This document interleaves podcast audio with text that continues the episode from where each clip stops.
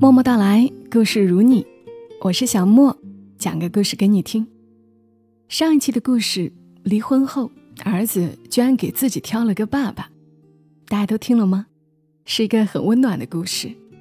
那上一期的故事是站在女主竹青的角度来讲述的，那这一期，我们来听听男主视角的这一面，是一个怎样的故事？老婆和我约好丁克。可他中途离婚，留给我一辈子的难言之隐。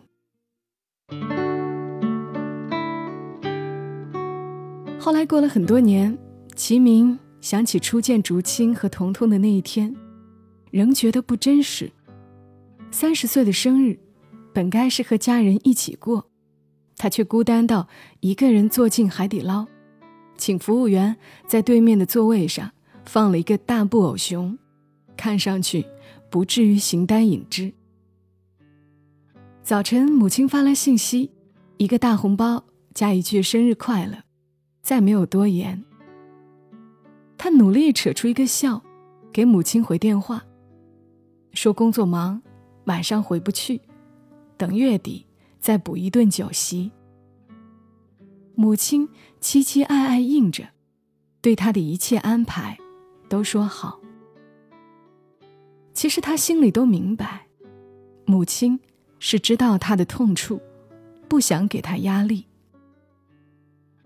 有些往事慢慢压下去，就不便再轻易揭起。虽然是中午场，但海底捞还是座无虚席。置身于热闹中，心情仿佛也好了些。汤底的热气漂浮时，有一种不真实的人间烟火气。他埋头涮肉，吃得正酣时，耳边钻进小孩子的哭闹声，哼哼唧唧，带着小奶音。我也想要爸爸做的蛋糕。然后是女人耐心的劝和哄：“宝贝乖，爸爸上班，做好了蛋糕让妈妈带来。你看呀，这上面还有你最喜欢的机器人呢。”小奶音不依不饶。我想要爸爸一起过生日。女人很无奈，下次咱们和爸爸一起，好不好？小家伙并不相信，左右不愿意，只缠着女人要给爸爸打电话。齐明愣神去看，女人一脸为难的表情。那一刻，他也不知道自己从哪里生出来的勇气。他捧着筷子和碗。立在女人面前，小声征询：“我们凑个桌可以吗？我能客串他爸爸。”听上去很突兀，他自己都愣了。没想到女人只失神了两秒钟，转而点头，满是感激。女人和小家伙耳语了几句，小家伙就脆生生的仰头叫爸爸，还扑上来搂着他的脖子。那是一种浑身滚过电流般的酥麻感。后来，女人坐到了对面，腾出位置给他。他们拼成一桌吃饭，小家伙似乎特别开心，还往他脸上抹了奶油。那顿饭吃了很长时间，一直到小家伙撑不住小脑袋，沉沉睡去。他快速跑去楼下的超市，买了一个奥特曼礼盒。塞给女人，醒了就告诉她，是爸爸送的玩具。女人眼神讶异，齐明却格外满足。谁也不知道这个下午治愈了他怎样的伤口。县城说大不大，说小却也不小，好几十万的常住人口，想一想便是人潮拥挤。齐明没想到，竟能再遇到那对温暖的母子。七月流火，夏虫周究。第三次治疗的时间月上日历，他买了午后去往上海的高铁票。这两年间，他已数次往返，有时有起色，有时没有。他也不知道还能不能治好，只是他还年轻着，总带着些希冀。还背负着母亲的心愿，奔波能带给他希望，总好过放弃。他站在月台的黄线里面，用手机搜索百度，以此来掩饰忐忑不安。那个一周前曾治愈过他的小奶音突然响起，他一下就听得分明。小家伙拽着他的衣角，仰着头叫爸爸，和那天在海底捞时一样殷切。顺着小家伙胳膊上的防走失带，他看见女人瘦瘦的，皮肤很白，背一个双肩包，匆匆跑来。女人一把将小家伙捞进怀中，和他说了抱歉，说完转身就要走。他一冲动，脱口叫住了人。女人抬头，眉眼舒展，好巧啊，是挺巧的。他去上海，女人也是，说是送孩子去舅舅那儿过暑假。有那么一瞬间，齐明心头冒出“缘分”两个字。列车轰隆隆进站，他帮女人拉着行李箱，送他们去车厢，然后和女人身边的乘客换了座位，也说不上当时在想什么。只是想和那个软软糯糯的小家伙多些相处的时间。他似乎有些贪恋这个凭空冒出来的儿子。车飞驰起来，小家伙一直歪着脑袋歪在他怀里，顺着他手指的方向看窗外迅速倒退的草和树，看无边际的远方和未来。后来，小家伙困了，在他怀中睡去。梦中都不忘捏着他的手，过电流的酥麻感再次席卷全身。他和女人聊天，知道小家伙叫彤彤，很小的时候就没见过亲爸了。他有些心疼，还生了些祈愿。如果你不嫌弃的话，我可以隔段日子陪他一次。说完这句话。他自己都被吓了一跳，幸好女人没同意，却也没拒绝。车程四个小时，到地方后，彤彤赖在他身上不愿下来，最后他承诺会和女人一同接他回家，这才将小家伙哄好。他加了女人的微信，两人自我介绍：“我叫齐明。”女人回：“我叫竹青。”竹青，好雅致的名字，他心想。后来是一段忙碌的日子，公司的一批产品出了问题，他带技术团队去处理，跨越大半个中国，在外地待了快二十天，白天连轴转的忙，开会、上传、实地勘测。回到酒店房间洗漱完后，大多已经是后半夜。可他竟毫无睡意。成年人的放松，从来都只有临睡前的那零星时间。他躺在松软的大床上，刷朋友圈，看竹青每天都打卡健身和看书，已经坚持了六百八十一天。日子长了，他对这个女人生了好奇，便特意点进竹青的朋友圈去看，动态很密集。有吐槽公司上班的时间长、休假时间短的，也有间歇性的情绪低落，还有带孩子出去玩的照片。不过，更多的都只是随手小记，更像是突如其来的感想。齐明笑，觉得竹青一定是个很善良的女人，没心机、没包袱的那种。他从竹青的朋友圈里保存了几张彤彤的照片。四五岁的小男孩，调皮，也可爱，就像长在了他的心尖上。最重要的是，他俩是同一天过生日，这就值得他多花心思。有好几次，他想给竹青发信息，但看着窗外万籁俱静的夜。他又放弃，摸着鼻尖嘲笑自己：怎么好深更半夜打扰别人？搞不好竹青会把他当变态。出差结束那天，齐明迫不及待地给竹青发语音：“前阵子都在出差，刚回来。你去接孩子的时候，一定要提前告诉我呀，不能让他失望。”发完信息后，他紧张地等待回音。还好，竹青似乎并没有觉得唐突，反而语气里带着感激。一个礼拜后，竹青发信息过来，问他要身份证号码，说是要给他买票。他本能的想拒绝，但转念一想，也许这也是一种平衡，便没再多言。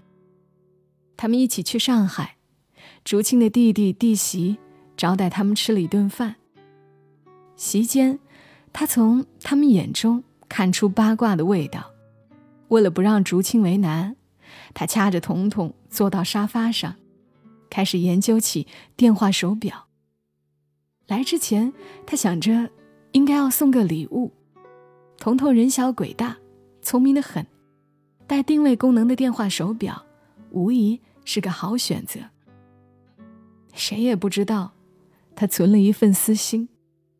有了电话手表，彤彤就能自己联系到他。不必次次都通过竹青。他能看出竹青对他的感激，也怕时间长了，竹青会觉得太过麻烦他。成年人的界限感和分寸感，有时很是微妙。从上海回去后，电话手表成了最强纽带，将齐明和彤彤紧紧系在一起。小家伙很懂礼貌，从不在白天打电话。只会在晚上缠着他撒娇，让他讲故事，还给他推荐动画片。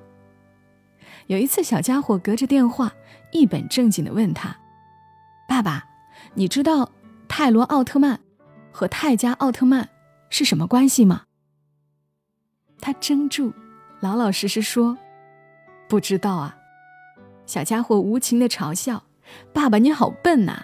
泰罗是泰迦的爸爸。”然后他们隔着电话扯淡，好像没什么隔阂。他不知道的东西，小家伙一个个讲给他听，最后还给他布置作业。爸爸，你去看《迷你特工队》吧，下次给我买一个赛米枪。他们聊了很长时间，最后听到竹青在电话里小声哄着彤彤睡觉，还和他说抱歉：“真对不起啊，耽误你这么久。等他再大一点。”我会和他讲清楚的。齐明握着微微发烫的电话，一颗心上下浮沉。没事儿，我挺喜欢他给我普及知识，不用急着告诉他，我没关系，以后他会理解的。后来，齐明照着彤彤给他的节目单去看动画片。周末见面时，他们聊福特和麦克斯，聊汪汪队。似乎完全没有代沟。有一晚，他回老家看母亲，也没忘了和彤彤煲电话粥。挂了电话后，母亲咪咪笑着看他：“这小娃娃是谁呀？”他脸一红，却也没瞒着：“妈，这孩子和我有缘，第一次见面就叫我爸爸。”母亲。待了好半天，最后抹着眼泪笑：“好，好。”接着是一段好时光。一到周末，齐明就带着彤彤和竹青四处玩儿。外人看上去明明就是一家三口，齐明也渐渐忘了，他只是角色扮演。竹青开始找借口推辞见面的时候。齐明仿佛被兜头浇了一盆凉水。可细想想，他也能理解，单亲母亲的软肋很多。竹青怕彤彤熟悉了他的陪伴之后，就再也丢不开，所以，他尊重竹青。他们不再见面，却还偶尔打电话。他顺着竹青的借口和小不点儿说自己工作忙，可心里的牵挂。却骗不了人，心里的影子不光是彤彤，还有竹青。几个月的相处，他能感受到这个单亲妈妈身上的坚韧和开朗，还有她不轻易示人的脆弱。齐明去彤彤的幼儿园蹲点，他把车停得远远，每天看着竹青接送孩子。那时天已经很冷了，竹青把自己和孩子都包得只剩下眼睛露出来，模样滑稽的不行。齐明在车里看着，一边心疼，一边确定自己的心意，只是还不够勇气吐露心迹。他是被逼着。现身的那天，竹青去接孩子，从幼儿园出来时，有个男人扑上去想要抱彤彤，竹青慌得扔了手中的小被褥、小枕头，和那人撕扯。他顾不上多想，冲过去就是一脚，正中那人的心口。他把彤彤扛上肩头，那人恶狠狠问他算什么东西。他脑子一抽，无比坚定。彤彤叫我爸爸，你说我算个什么东西？没想到这话还挺管用。那人骂了几句，然后就甩手走人。后来坐进车里，竹青才告诉他，那人是彤彤的亲爸。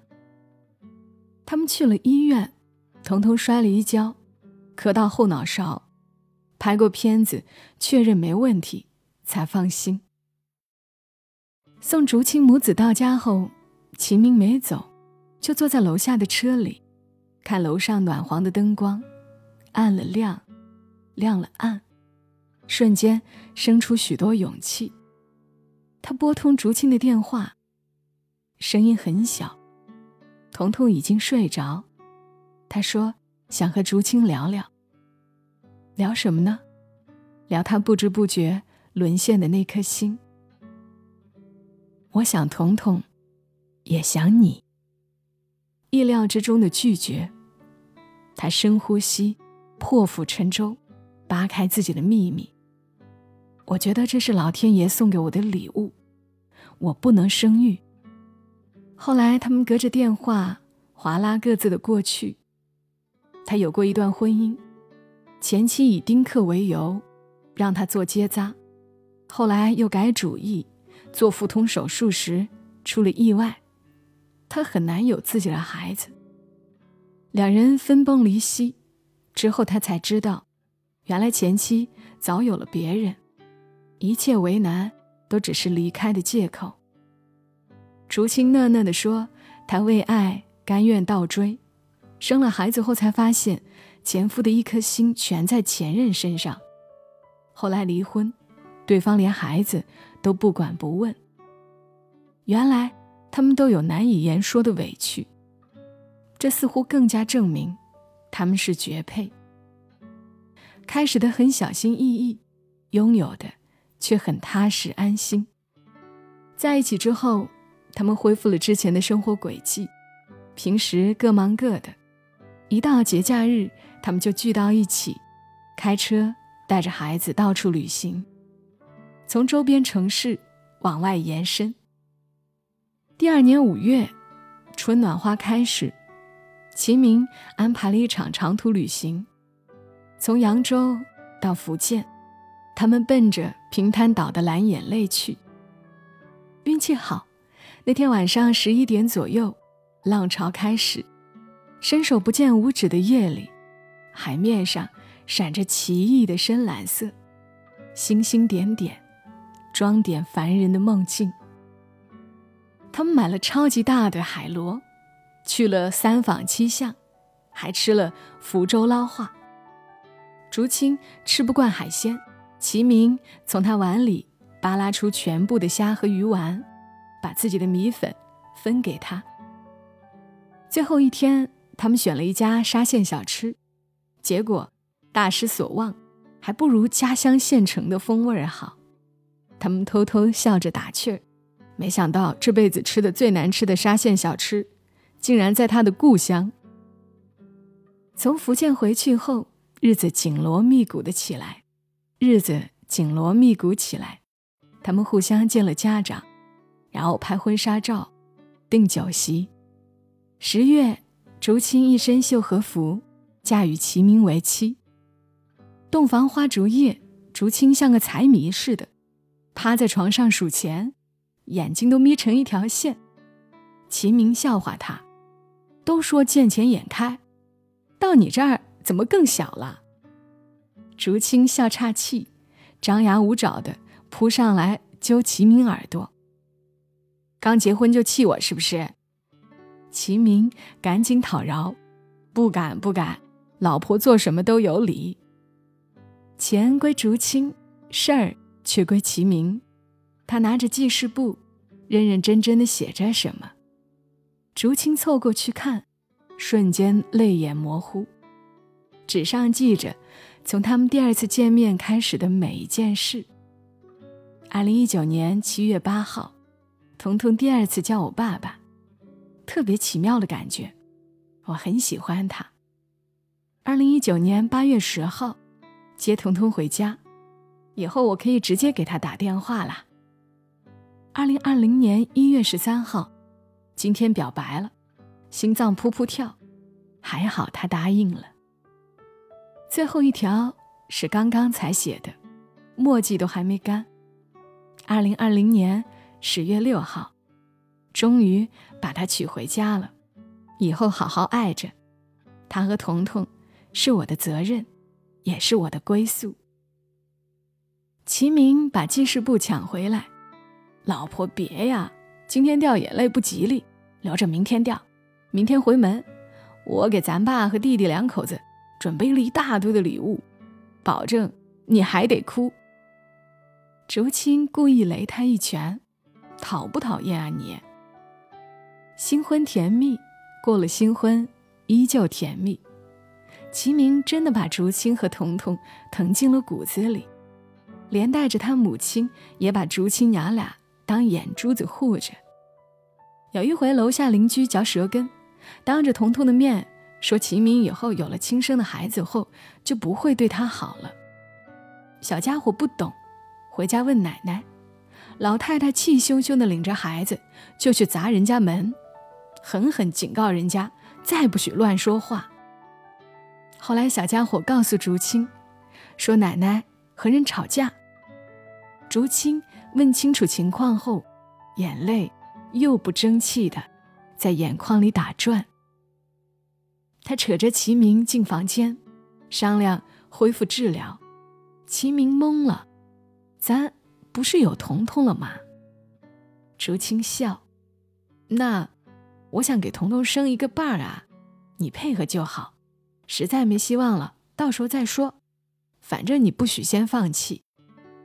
于是中断了大半年的治疗又提上了日程。齐明母亲私下偷偷拉着竹青说谢谢。竹青抱了抱婆婆：“妈，我们努力让您抱上孙子，但如果最后还是不行，您也别灰心，彤彤就是您的亲孙子。”窗外落着雨，打在玻璃上，发出滴答声。齐明从房间里探头出来，看竹青和母亲抱在一起说小话，心里全是安宁。你看，这世上的缘分兜兜转转，良人总要在你受尽苦难后才出现。嘿故事又读完了，再次感谢作者芳香兰黛，也要感谢你来听。泡杯茶，吃点坚果，听听温暖的故事，应该还蛮惬意的哈。所以呢，在故事结束后，我又要来广告一下了。我们喜马拉雅的双十一爆款会场，记得一边听节目，一边点击屏幕下方的小黄条，领一个。主播专属优惠券，然后再逛一逛，看看有没有你喜欢的爆款商品。小莫自己买了卧龙的坚果，还有一个墨绿色的很漂亮的迷你养生壶，也想着煮煮红枣茶什么的滋润一下。也推荐大家点击屏幕下方的小黄条进去看一看。哎，对，还有膳魔师的保温杯，也是这个季节需要的。好了，今晚的节目就陪伴大家到这儿，下期声音再会，祝你今晚好梦。小莫在深圳，和你说晚安。